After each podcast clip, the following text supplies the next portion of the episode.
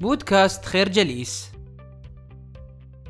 لكي نمارس أية لعبة يجب أن يكون لدينا لاعبان متنافسان على الأقل والألعاب نوعان. ألعاب لها نهاية وألعاب لا نهاية لها. الألعاب ذات النهاية يلعبها لاعبون معروفون. لها قواعد ثابتة ومحددة وأهداف متفق عليها تنتهي اللعبة عند بلوغها. أما الألعاب التي لا تنتهي فهي التي لها مدد زمنية لا نهائية ولأنه لا يوجد بها خط نهاية ولا حدود واضحة أو بينة فلا يوجد بها شيء اسمه الفوز وقد نتساءل بشكل طبيعي لماذا لا يمكننا الفوز في لعبة لا نهائية؟ للإجابة على هذا التساؤل يمكننا أن نقول أن الهدف الأساسي في اللعبة اللانهائية هو الاستمرار في اللعب ومواصلة الالتزام بقواعد اللعبة كلما نظر الإنسان إلى عالمه من خلال عدسة كبيرة تتضح رؤيته بشكل أكبر فيرى المزيد من الألعاب التي لا تنتهي تحاصره من كل جانب ألعاب بلا خطوط نهاية ولا فائزين. على سبيل المثال لا يوجد شيء اسمه الفوز في الزواج أو الصداقة ورغم أن سنوات الدراسة في المدرسة قد تكون ذات نهاية فلا يوجد شيء اسمه الفوز في التعلم واكتساب المعرفة. إن التفكير من هذا المنظور يمكننا من النجاح عبر تجاوز عقليتنا المحدودة في الألعاب التي لا تنتهي. ويمكننا كذلك من تجاوز جميع أنواع المشاكل والصعوبات الحياتية. الفكرة التفكير في حياتنا بمنظور الألعاب التي لا تنتهي يقينا من المشاكل والصعوبات التي قد تواجهنا. كان فريق هوارد أحد أسوأ الفرق في دوري ليتل ليج للصغار. إن لم يكن أسواها على الإطلاق لكن المثير في هذا الفريق هو أنه بعد كل خسارة كان المدرب يقول للاعبين لا يهم من يفوز أو من يخسر ما يهم هو كيفية لعبنا للعبة. قد يكون هذا جوابا غير منطقي في عالم الرياضة.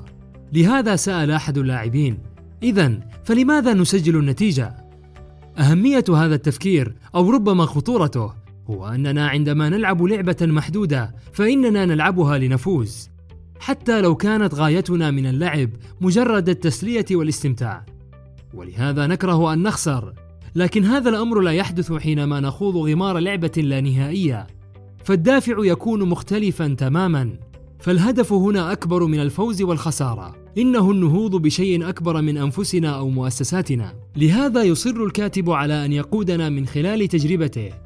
لأن نتعرف بأنه من يرغب في اكتساب الصدارة في لعبة لا نهائية يجب أن تكون لديه قضية عادلة وواضحة تماما والقضية العادلة هنا هي رؤية محددة لحالة مستقبلية غير موجودة بعد.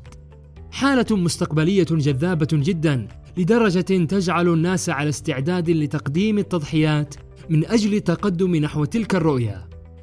تعد القضية العادلة أكبر من مجرد سبب لخوضنا للعبة، إنما هي قصة نشأتنا ورحلة بحث عن هويتنا وحاصل قيمنا ومعتقداتنا.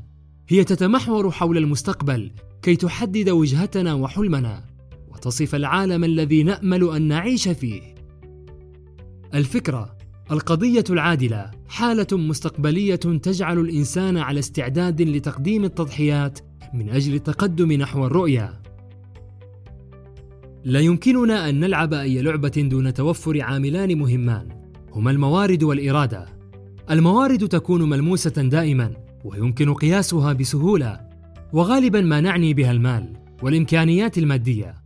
لهذا يمكن حسابها بطرق متعددة كالإيرادات والأرباح والاستهلاك. والديون وأرباح الأسهم والتدفقات النقدية ورأس المال وغير ذلك من المفاهيم والمصطلحات المالية. أما حينما نتحدث عن الإرادة فإننا نتحدث عن المشاعر التي يشعر بها الموظفون عندما يأتون إلى العمل كالروح المعنوية والتحفيز والإلهام والالتزام والرغبة في المشاركة وبذل الجهد. وإذا ما تأملنا المشهد بشكل جلي فإننا نرى بأن مصدر الإرادة يكون دوما داخلي. مثل جودة القيادة ووضوح القضية العادلة وقوتها. ولكي يكون الإنسان قائدا في مجاله يجب أن تتوفر لديه الإرادة القوية بالرغم من أهمية الموارد. تلك لأنه دون الإرادة يبقى الإنسان حبيس عقلية اللعبة المحدودة وهواجسها. الفكرة الإرادة عامل داخلي يتميز به ذوي العقليات اللامحدودة. الإضمحلال الأخلاقي هو الحالة التي يتصرف فيها الموظف بطريقة غير أخلاقية من أجل تعزيز مصالحه الخاصة دون الاكتراث بمصالح الآخرين ودون أن يشعر بأنه قد انتهك مبدأ أخلاقيا معينا. وما يثير الانتباه هنا هو أن حالة الإضمحلال الأخلاقي تبدأ غالبا بتجاوزات صغيرة تبدو غالبا غير ضارة وتخضع بعد ذلك للنمو والتراكم. قد تتواجد الثغرات الأخلاقية في أي مكان وأية مؤسسة لكنها تظهر بشكل أكبر في المؤسسات التي تعمل بعقلية اللعبة المحدودة. ما يهمنا في هذا السياق هو أن الإضمحلال الأخلاقي ليس حدثا يقع فجأة أو دون أن تكون وراءه مسببات ودوافع فهو على العكس تماما يشبه العدوى التي تتفاقم بمرور الوقت. من الأمثلة على ذلك فضيحة البنك الأمريكي الشهير ويلز فارغو الذي قام موظفوه بإنشاء حسابات ائتمان وهمية لتحقيق أهداف البنك من الأرباح السنوية. اكتشفت التحقيقات بعدها أنه قد تم رصد سلوكيات غير أخلاقية وفساد إداري ضمن إحدى مراجعات التدقيق الداخلي التي أجريت قبل عشر سنوات من اندلاع الفضيحة.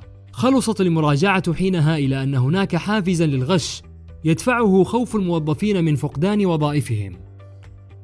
الفكرة الاضمحلال الأخلاقي. ليس حدثا مفاجئا بل يتكون نتيجة تراكمات وعقليات محدودة. نشكركم على حسن استماعكم. تابعونا على مواقع التواصل الاجتماعي لخير جليس. كما يسرنا الاستماع لآرائكم واقتراحاتكم. ونسعد باشتراككم في البودكاست.